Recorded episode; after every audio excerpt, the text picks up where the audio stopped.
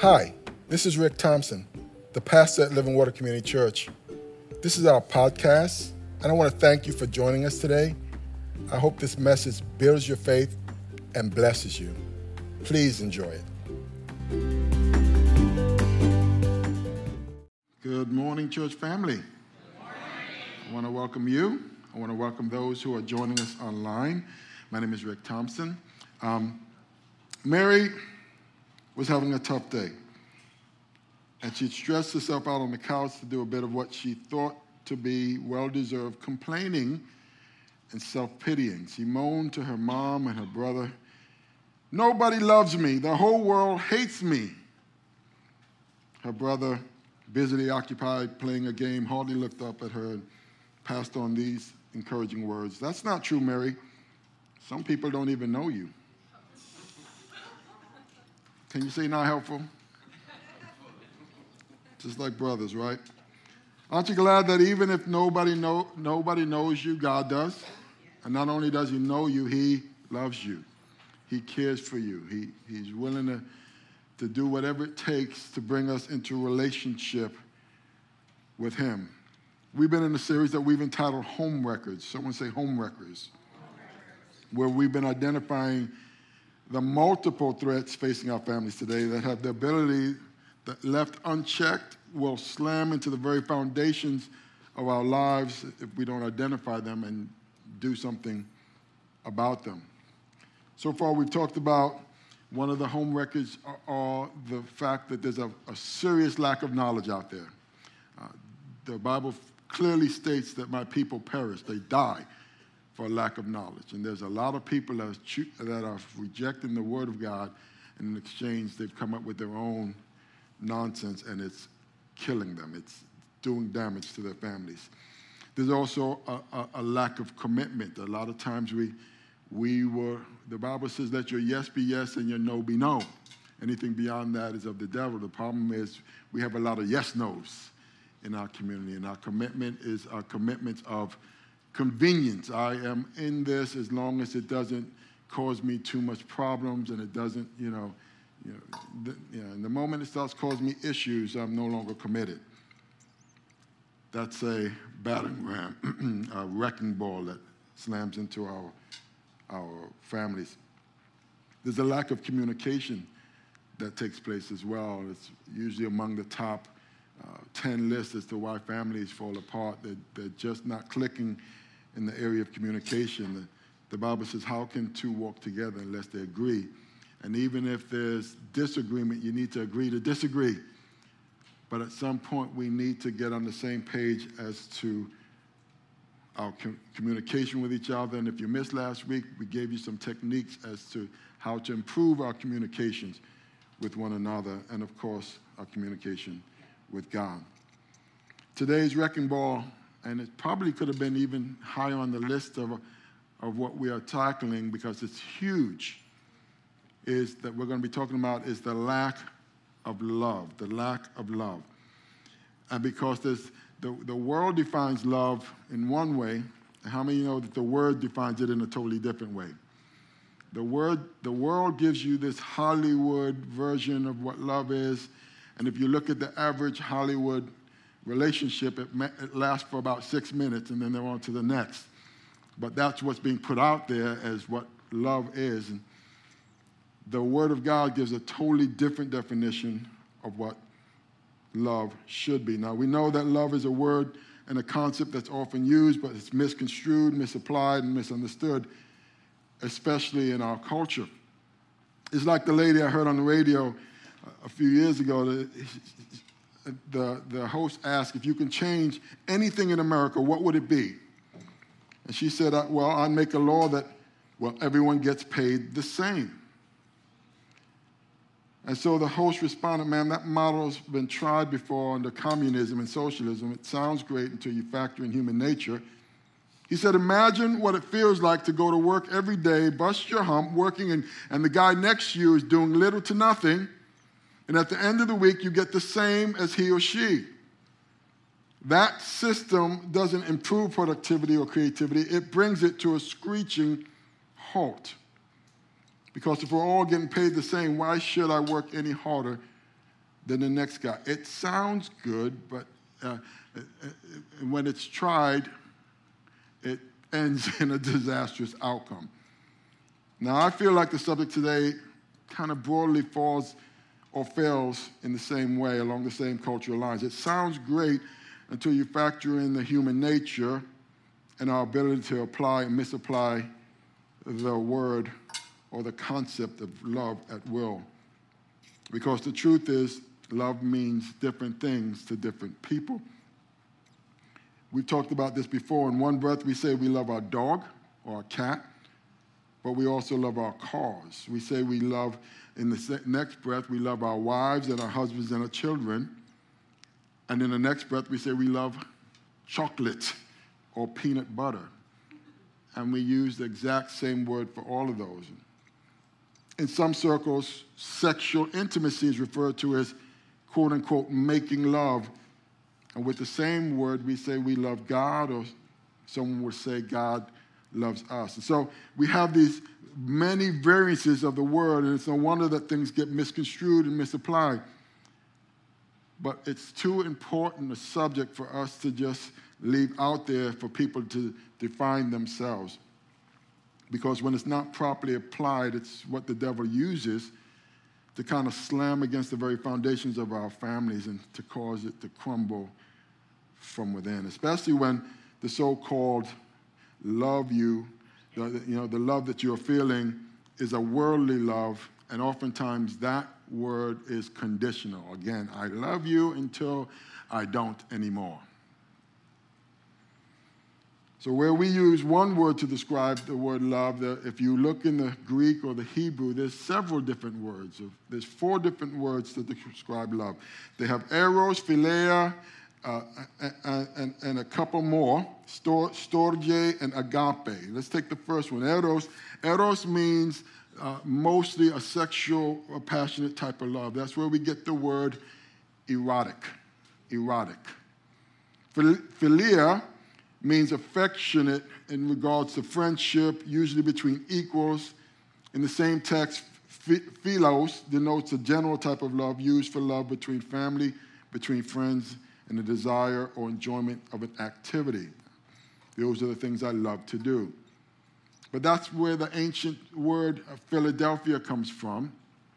A fellow by the name of Eumenes, uh, the second, named the city for the love of his brother, who would be his successor, Attalus II, around 159 to 138 BC, whose loyalty earned him the nickname Philadelphos, literally meaning one who loves his brother. And so Philadelphia is, is called the city of brotherly love. I don't know if you knew that.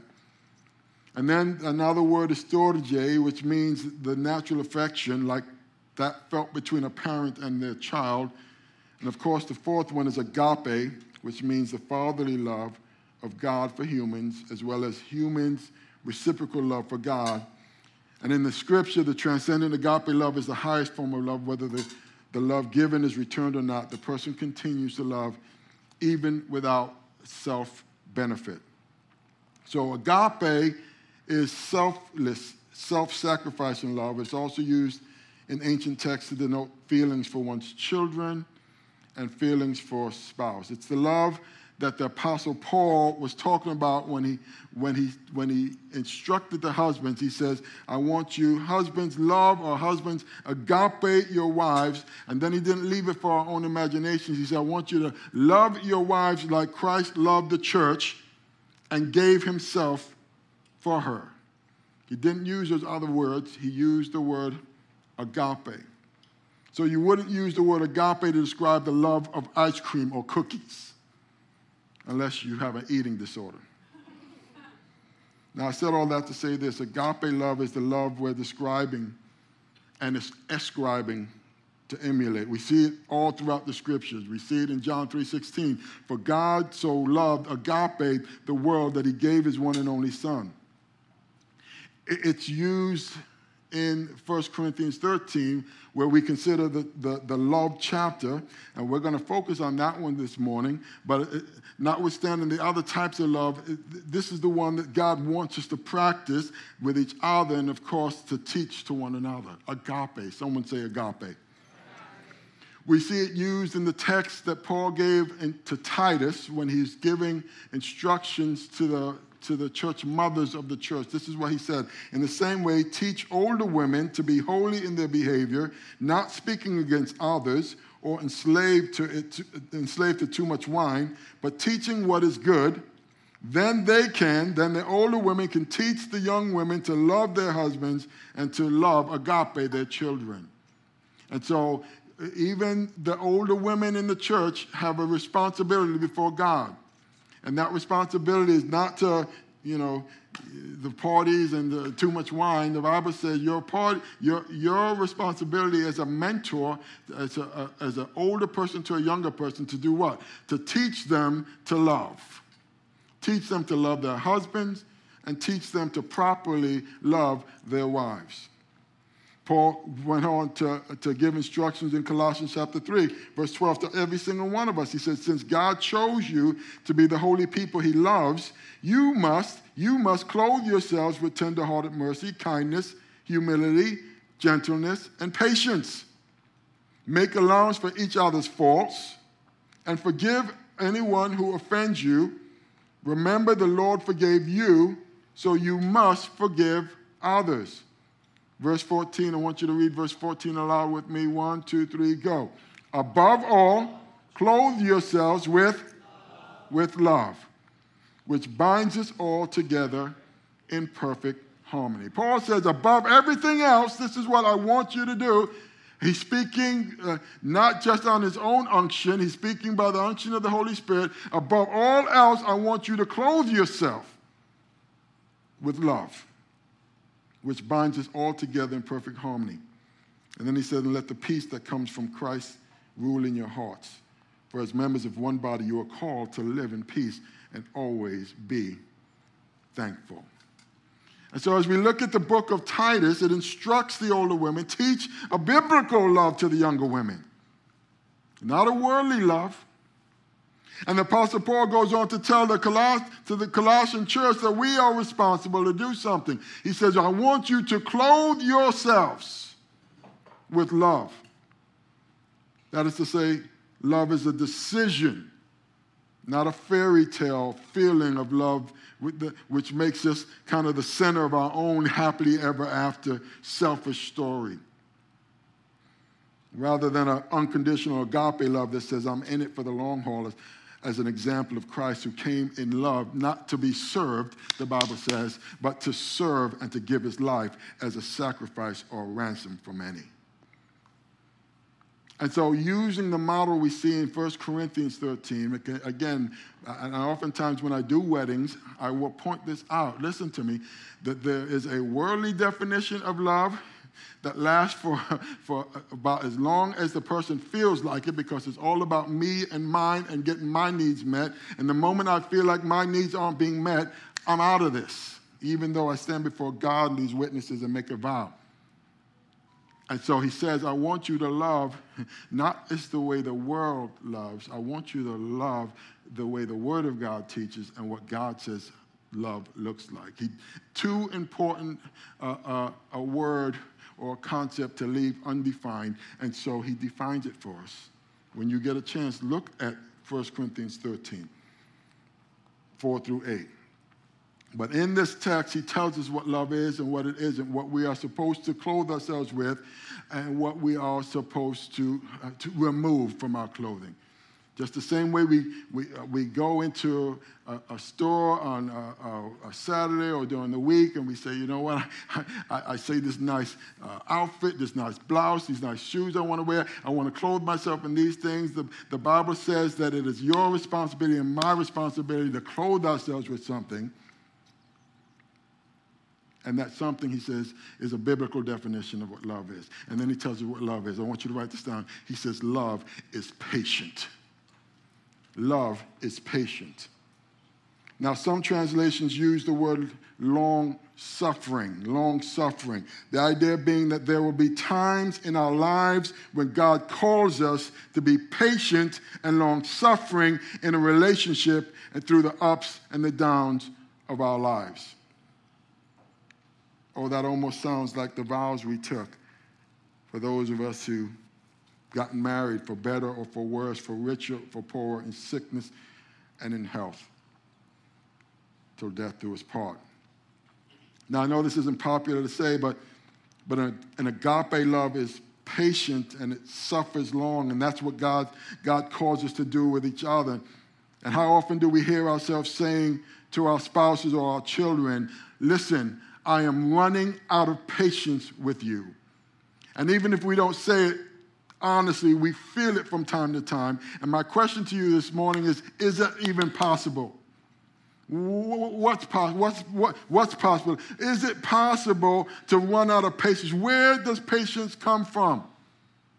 Well, we know that it's a fruit of the Spirit and a byproduct of the presence of God in our lives. Anybody have the Holy Spirit in their lives? Come on, somebody. Well, if you love Jesus and have accepted him, the Holy Spirit is in you. Come on. And as the Spirit being in you, there's an endless resource, and an unstoppable flow of patience and the ability to be patient with the people around you right there in you. Now, the truth of the matter is, there are times when we, we choose not to be patient or practice patience or long suffering in our responses. And I'm telling you that in those moments, that we're probably not being very loving as well. Now, people, they say, uh, Pastor Rick, I'm told that we shouldn't pray for patience. Don't pray for patience because God's going to put you in a situation where you're going to have to be patient. And I say to you, absolutely, you do want to pray for patience. Why? Because it's a fruit of the Spirit. And it's literally the first one describing true what true biblical love looks like. The people around you and the people around me, they need me to be patient. Come on, somebody.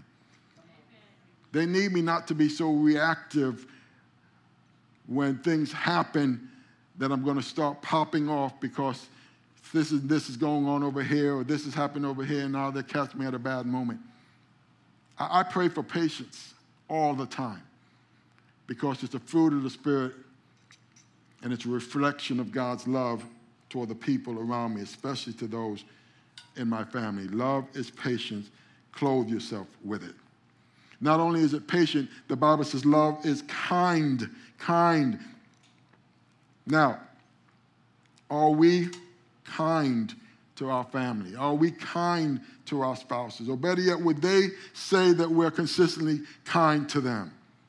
Or do we pick and choose based on our moods for the day whether we'll act kindly or not?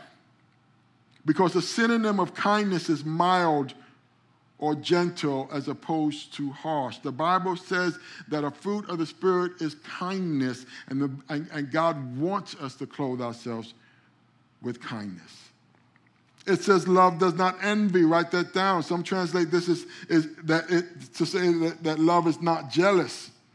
And when we think of jealous, you think of relationships going awry. When a person, when, when, when, per, when a person uh, has another person unlocked due to some indiscretion or, or, or just their own insecurities, and now they're kind of requiring a minute by minute check in, and, and, and, they feel the need to go through phone logs and emails, or, or else someone's going to lose their mind, all in the name of love. But I promise you, the word envy means more than just that type of jealousy. To be envious means wanting to have somebody else's success, their good fortune, or qualities or possessions. It, it means you're jealous of what other people have that you don't. I believe the word that Genesis uses is the word covetousness. And in order to stop being jealous of people or things we need, uh, the things we need to be de- delivered from, we need to be delivered from the land of Ur. Someone say Ur. Better, smarter, richer, prettier, nicer. That person is prettier than me, or that person has a better job than me. They drive a nicer car than I do. And as long as I continue to live in the land of Ur, I, I, cannot and I will not become a loving person because we're constantly comparing our situation with the people around us and it makes us envious. And the Bible says that, that love is not envious, is not jealous. And genuine love will, will stop comparing what the other person has compared to what you have so that you can stop, stop feeling the way you feel. But the other side of that coin is the next one. It says, Love does not brag and it is not arrogant. It does not brag and is not arrogant. So rather than being jealous of what they have, the other side of that coin is you're now boastful and arrogant about what you have. If envy is on one side of the town, uh, bragging and arrogance is the other side of the town. It's no longer about you know, them being brighter or smarter or prettier. It's about you being brighter or smarter or prettier than the next guy. And you walk around with your nose so high in the air, up in the uh, like, like, like you're on a high horse that you're in danger of passing out due to altitude sickness, or in this case, attitude sickness. Be careful. Be careful of that spirit that says, I'm better than the person next to me. I'm so good that I cannot associate with them. Jesus was called a friend of sinners. Do you know why? Because he hung out with sinners. And he said to them, It's not those who are well who need a physician, it's those who are sick. And he did not consider it a slight on his own reputation to be seen with the people whom the religious people of the, of the day thought wasn't the people you should be hanging out with, folks. God loves people. Amen? And the scripture tells us that love does not brag and it is not arrogant. Romans 12, 16 says, Live in harmony with each other. Don't try to act important, but enjoy the company of ordinary people and don't think you know it all. Number five, love is not rude, it says. It never ceases to amaze me how couples sometimes take moments in front of other people to draw attention to the spouse's perceived shortcomings. And I'm not talking about private conversations about what's going on within a relationship. That's normal. I'm talking about purposely and publicly putting the person you're supposed to love on blast and pointing out their shortcomings. And then they act shocked or worse, they act like they don't care at all when the spouse whom they claim to love gets upset about it. Or Pastor Rick, I'm just being honest. No. According to the Bible, you're just being rude. And I might add, unloving. The Bible says to clothe ourselves with love, and it says that love doesn't insist on its own way.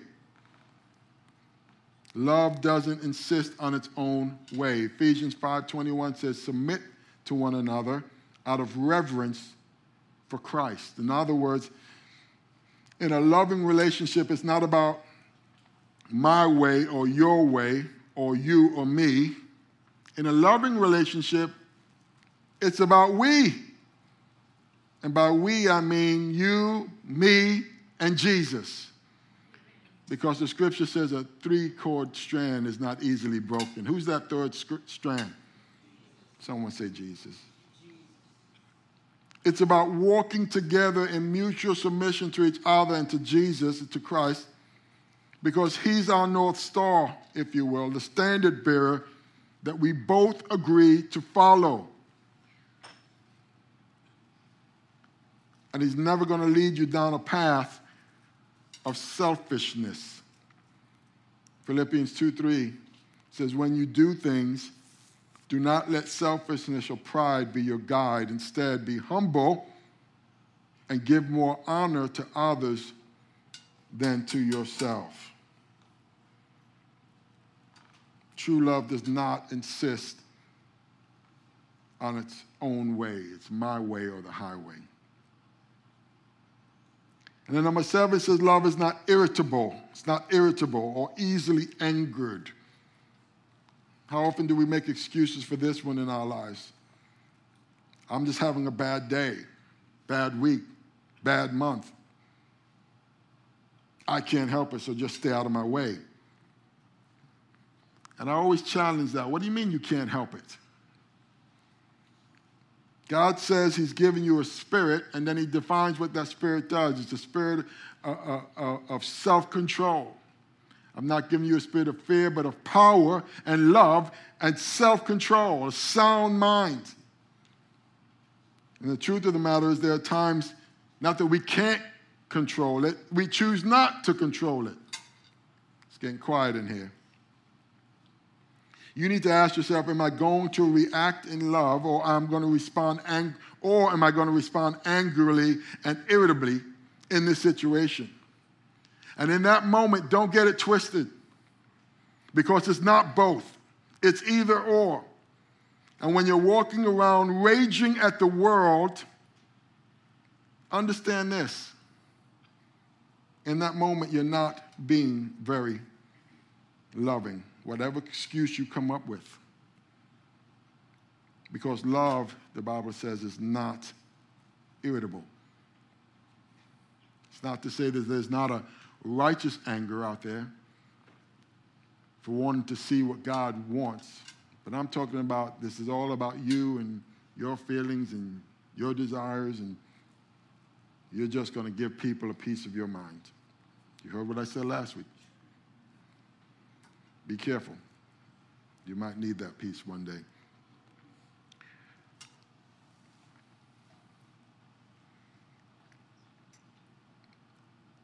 And isn't that what Paul told the older women? He said to teach the younger women to be self controlled and to love their husbands and to love their children. God says it's our responsibility to learn to love. And this next one always gets me because it's it's the one that I always feel like I see people ignore. And they ignore it to their own detriment.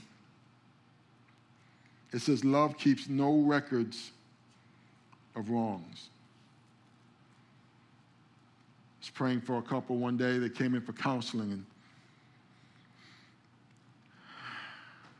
married for 20 years and clearly things weren't going well for them. And as I counseled, I started to pray, and, and I looked at the, the wife, and, and I just felt in my spirit, I said, Ma'am, I don't know all of your situation, but I do feel like you're holding some things against your husband. She just started to laugh. I said, What's funny?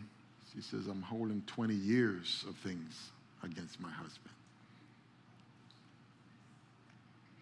And I said, Well, you're either going to start letting go of those things, or those things are going to continue to be a brick that the enemy uses to build before. You don't have to be a prophet or the son of a prophet to see where it's going to ha- what's going to happen if you choose to continue to hold records of wrongs. Simply put, love forgives. Doesn't mean that it tolerates wrong. It, mean, it means that I choose not to keep holding on to it. But by all means, the Bible does, doesn't suggest you become a doormat, put up healthy boundaries. But if every argument turns into a what, what was done five years ago or 10 years ago or 15 years ago or a year ago,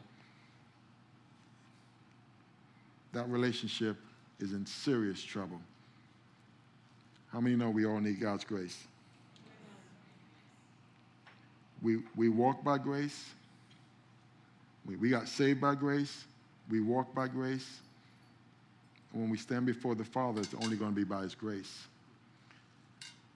There's not a day that goes by that I don't need God's forgiveness. And God chose imperfect vessels to put his beautiful spirit in.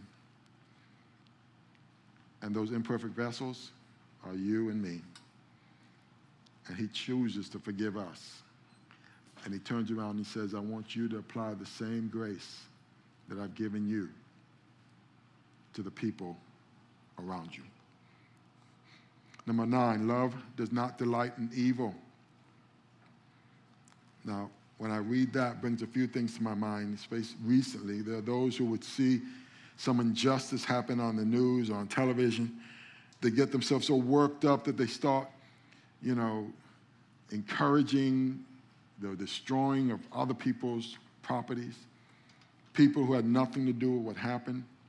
Happened just a few years ago with the riots. They, they were concerned it was going to happen again with that young man I remember a lady got so mad in her and in her emotions about the, the, the George Floyd incident that she posted on her social media, yeah, burn it all down. As they were going through businesses and torching the places and looting and whole nine yards, to which I responded, perhaps we should post your address and let them start there. Course, she didn't like that. It's okay for them to burn other people's stuff down that didn't do anything. What about your place? Why don't we start there? You see, unfortunately, there are way too many people who will sit back and watch and even encourage and clap foolishly about what other people are doing inappropriately, unless it comes to their theater or their home or their house or their business or to them. The Bible says love does not delight in evil. But the other thing that comes to my mind these days is a little more subtle. It's what it's what passes for entertainment today. How many of you know that the PG 13 of today is not the PG 13 that we grew up with? Come on, somebody.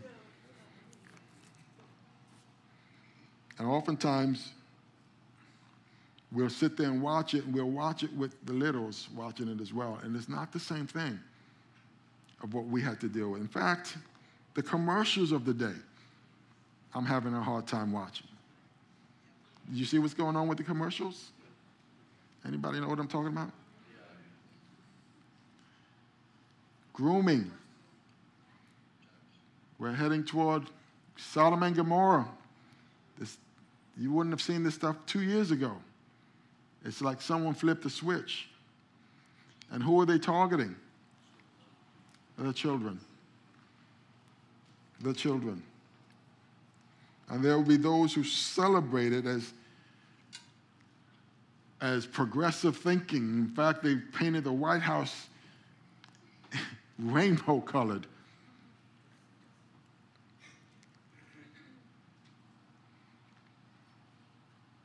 Love does not delight in evil. And I don't define what evil is. The Word of God does. God does. God is the one that sets up the standard of what good and evil is.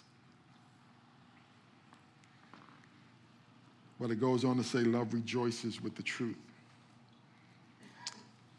Now, let me ask you a question. What, what brings joy into your house? For so many people, the things that bring them joy is football or sports or their team winning or catching of a fish or defeating some video game, mastering a, a, a, move with cheerleading or soccer maneuver. I went, I went bowling the other day with the fellas, got to my 10th frame, and my first ball took out seven pins and left me with a 4 7 10 split. That's what a 4 7 10 split looks like. Almost impossible. But today, the computer, when you look up, it gives you a suggestion as what you should do with that one. And I turned to the fellas, and rather braggadociously, I turned to them and I said, Watch and learn.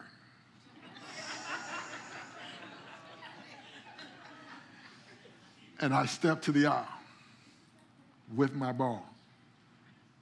And I aimed for that four pin. And that ball went down that lane, struck the four pin, took out the, the seven pin, and slid over and took out the 10. What? What? I turned around and they were all, yeah, yeah. Truth is, I got lucky.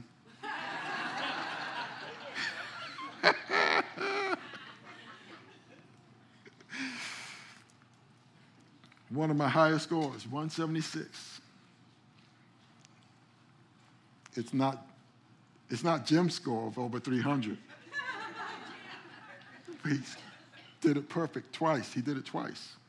That's why we're banning him. now, the truth is, whatever brings us the greatest joy in our house tends to reveal what our priorities are. Now, let me tell you, as stoked as I got about that, let me tell you what really got me going.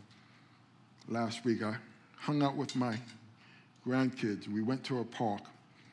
And as we were taking them home in the car, I heard them arguing in the back, and all of a sudden they called out my name. They said, Grandpa, where's heaven? Isn't it high above space and the stars? And they were debating as to where it was. Was it above the stars? Was it high above the stars or the space? They wanted an, a, a professional's opinion.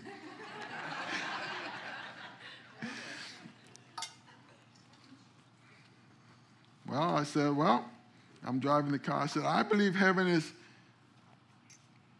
figuratively up, but I believe it's kind of like in a different dimension. I'm trying to explain this. They are seven, six, six and seven years old, different dimension than ours. The Bible says, absent from the body is to be present with the Lord. And Jesus told the thief on the cross, Today you're going to be with me in heaven. So I believe it's closer than we think, but just a different dimension. I literally think that when, when we breathe our last on this earth, we breathe our first breath in heaven, it's just in a dimension that we don't see. So how high up it is or where exactly it is. I think that's what I believe. To which they came back with the $64,000 question. RJ said, Grandpa, will I be going to heaven one day? And I thought, hopefully no time soon, but I said, Yes, RJ, if you've accepted Jesus as, as your Savior and your Lord in your heart. I said, Have you done that? He says, Yes, I have, Grandpa. I said, Then yes, you'll be going up to heaven. And, my, uh, and Eva said, I have too. And I said, Yes, you'll be going as well. And then he said, well, What about the people who, who haven't accepted Jesus? I said, Yeah, no, they're not going up. They said, They'll be going down. I said, I said, Yeah, yeah, they'll be, they'll be going down. Six, seven years old, this is what stoked me. Already talking and understanding in their own way about spiritual things, the sort of things that that's what I really love. I, I love getting in an environment where people just get it. Someone blessed me today. They walked in and said, Pastor Rick, I've been watching you online. And in watching you online, I've given my heart to Jesus. Come on, somebody. Those are the things that I rejoice about. Those are the things that, that, that get me going. Now, listen to me. If it's only about knocking down pins and football games and video games, we have aimed low. I'm not saying those aren't good thick side distractions to do, but, but if all your life is about a distraction, you haven't quite figured this thing out yet. The Bible encourages us to rejoice in the truth and there is no greater truth than when people come to Jesus. Amen? Amen. And the 11th thing is that love bears all things. Love bears all things. In other words, it doesn't quit, it's tenacious toward others the way God was tenacious toward us. And oftentimes people will say that they, they have found the Lord. They found the Lord. Pastor, I found the Lord. Now, probably it would be more accurate to suggest that the Lord found you. It's because it wasn't him that was lost. Come on, somebody. Luke chapter 19, verse 10 says, For the Son of Man, speaking of Jesus, came to seek and save those who are lost. If you are in here today, it's because God came looking for you. Romans 5 8 says, But God demonstrates his own love for us in this, that while we were still sinners, that Christ died for us. He didn't wait for us to get our act together, he, he, he came after us. We didn't find the Lord. He tenaciously and relentlessly pursued us. That's the parable of the shepherd who leaves the 99 and goes after the one. Folks, you need to know this. You are the one. You are the one that God went after to bring into his kingdom because he absolutely and unequivocally loves you. I was sharing with the team before you all came and we were praying. And the Lord reminded me of an incident that happened when I was a pastoring, associate pastor at another church, and I was working in my office. And after working in my office, I said, you know, I'm going to step outside and get some fresh air. And I went outside and got some fresh air. And I, as I stretched, I looked on the corner of the block where our church was. And there on the corner stood a young lady who was scantily dressed and obviously in the lifestyle. And normally, you don't, you don't want to ca- catch the eyes, but at that moment when I looked, she looked at me. And the Spirit of the Lord, I felt, said, Go talk to her. And so I went. And as I went to the corner and started to, to meet with her, I asked her her name, and I don't remember everything I said. I started with, Jesus loves you.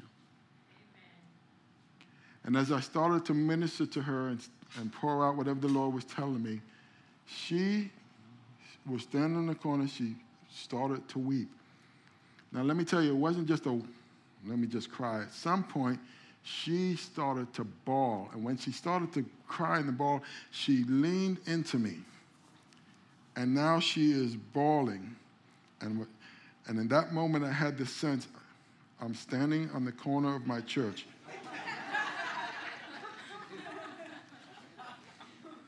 With a prostitute in my arms.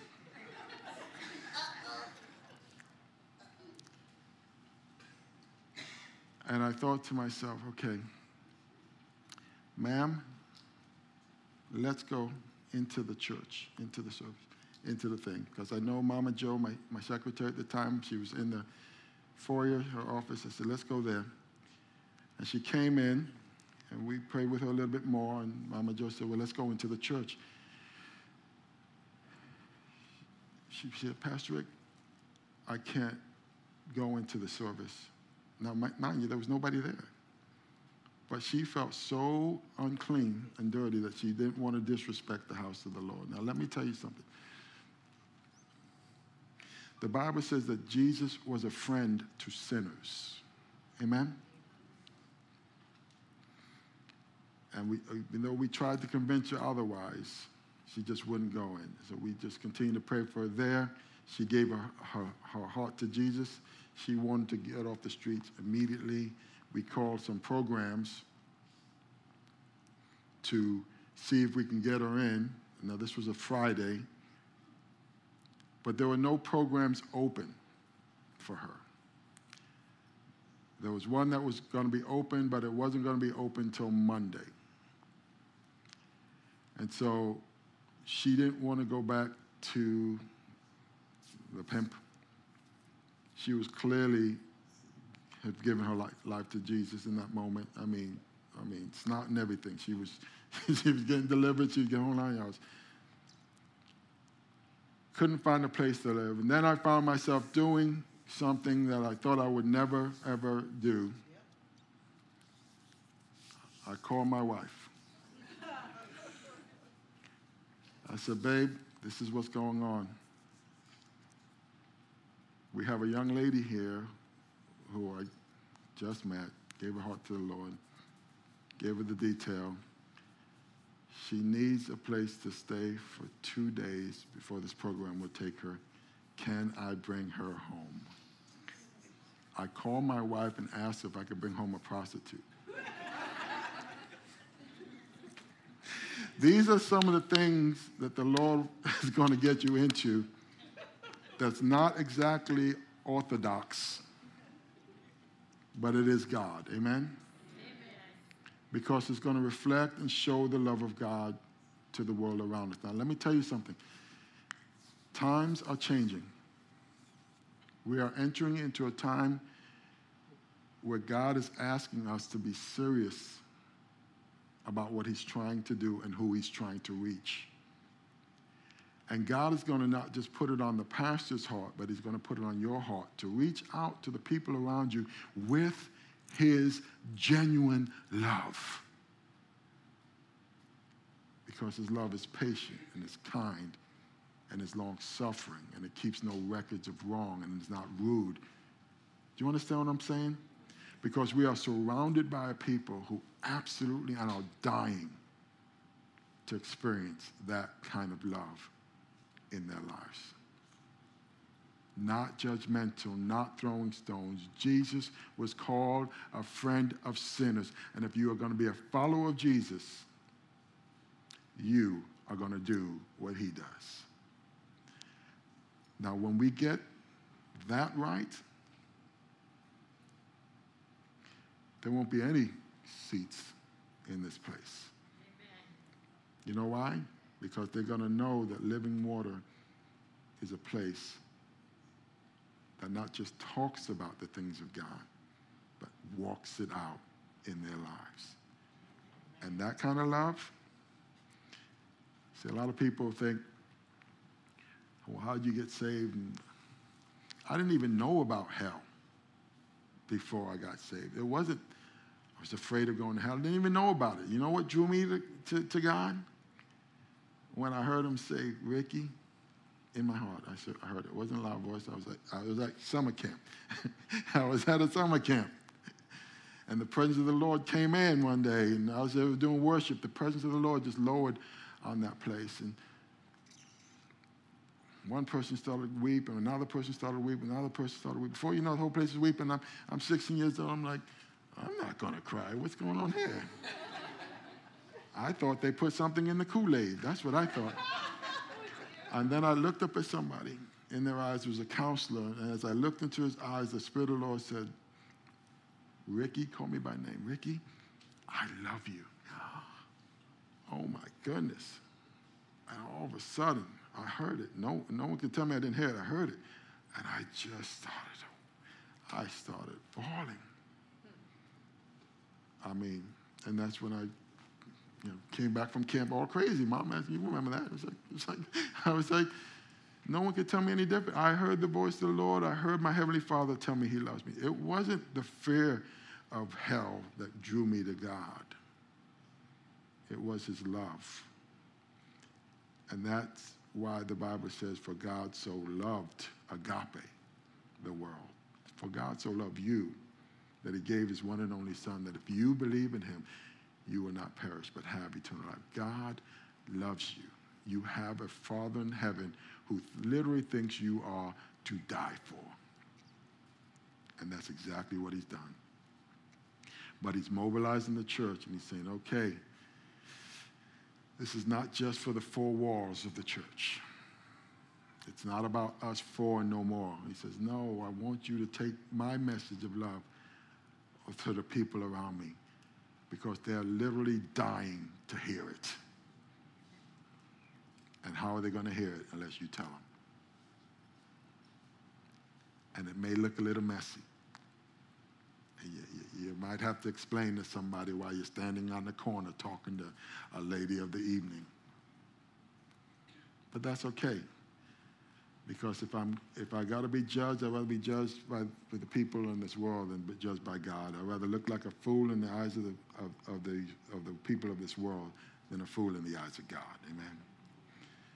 Audience of one. Love bears all things. And then it believes all, it hopes all, endures all, which means it gives people the benefit of the doubt. Doesn't rush to judgment. You're not quick to burn the village down. I've, I've been told I'm too trusting. Pastor Rick, you're too trusting. I, I don't think that's a bad thing to have. And, and ultimately, it's not, it's not people that I'm trusting in, it's God. And his ability to see me through whatever situation or circumstance in a loving way that comes my way. Even if things go south on me, which from time to time I'm going to let you know they have. But God has always seen me through by his grace. And he's not a respecter of persons. He'll do the same for you. So love believes, hopes, endures all things. Not because God calls us to be stupid or naive, but because He's called us to a relationship with Him that, that trusts in a loving God who loves us and He has our backs. Amen? And then finally, that same chapter says this type of love, not Hollywood, not the worldly love. He said, this type of love in 1 Corinthians 13 8 says, will never fail. Will never fail. love never ends, it never fails. It turns around and says, prophecies, one day there's prophecies, those, those will cease. And tongues, those will come to an end. And the words of knowledge, those will pass away. But let me tell you what will never pass away faith, hope, and love. And he says, the greatest of these is love. Why? Because that's what real love looks like. That's where God lives, because God is love. And if we settle for anything less than the biblical real love in our lives, we are doing ourselves and our families a great disservice and potentially allowing a wrecking ball to come in and destroy our lives. Now, my challenge to you is one I've given out before to this congregation. How do you know if you're walking in this type of love? I think at least once or twice a year you should give yourself the love test. And the love test is simply this go to the love chapter, 1 Corinthians chapter 13, write that down somewhere. And wherever it says love is, love is patient. Love is kind. It is not rude. It's not self seeking. Keeps no records of wrong. Uh, bears all things. Whenever it says love is, put your name in there. Rick is patient. Am I patient? Was I patient with my wife or my ch- children? Was I patient with the person who desperately needed to talk with me? Rick is kind. Is not rude. Was I rude? I'm not saying that I don't blow from time to time. So give yourself the love test and don't be dismissive. There are some things you're going to pass and there's some things you're going to need to work on. And that's okay because the only person that can pass this test perfectly is Jesus. And the good news is he actually passed that test perfectly for all of us because he imparted his righteousness on us because he loved us that much. God knows what he's getting. But at the same time, he says, I challenge you now. I challenge you to not just clothe yourselves with Armani or the, or the latest style out there, or Yeezys or whatever the stupid shoes that people are buying. I want you to clothe yourself with something eternal, something that's going to last, something that's going to fashionably look like me because Jesus is all those things to us. Amen? And so God calls us to a love walk. But not before he told us, listen, I'm not asking you to do anything that I haven't done for you. He demonstrated his love for us in this, that while we were yet sinners, Christ died for us. and so if you're here today, or if you're watching me online, if you've not yet connected the dots and made that connection to the fact that you need the lover of your soul, that God is looking for a relationship with you, and He's a gentleman. He's never going to force His way in. There's a reason why the scripture says, Behold, I stand at the door and knock. He doesn't say, I stand at the door and knock the door down. He says, I stand at the door and knock. If any man hears my voice and opens the door, opens the door, he says, I will come in. And in the process of him coming in, he says, I'll be your God and you'll be my people.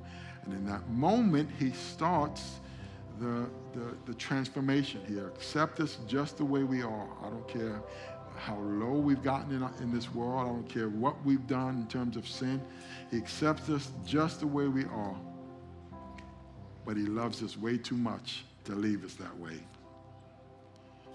And so the Spirit comes in and he starts to clean us up. And he actually starts to transform us into the real person that we're supposed to be. You will start to look like the person God actually created you to be. You'll start to act that way. You'll start to respond that way. To God be the glory. Amen.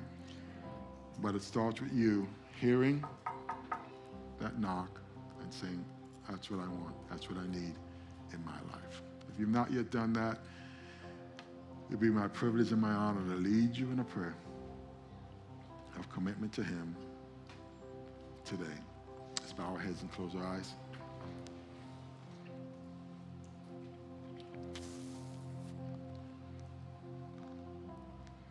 Let's pray.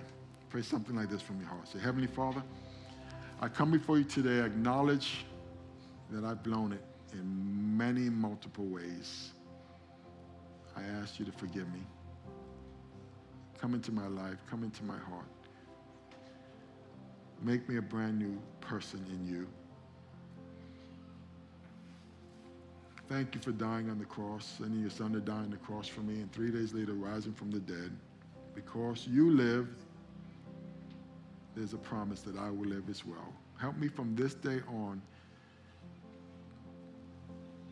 to be so filled with your spirit, so desiring your will for my life, that I start to clothe myself in the things that you say are important for me, and this is one of those things. To be clothed in love as you define it in your word. And the areas where I'm struggling, whether it's irritability or rudeness or whatever it is, Father, help me to take those things off and to replace it with what you want for my life. I thank you for your love and your grace and your mercy. In Jesus' name we pray. And we all said, Amen. Thank you so very much for listening to this message. We hope you were truly blessed. If you were, please subscribe to our podcast if you haven't already and share it with a friend. Doing so will cause the seeds of God's word and the message of his love to spread like wildfire. So thanks again for partnering with us in this important way. Stay thirsty for Christ, my friends, until the whole world hears. God bless.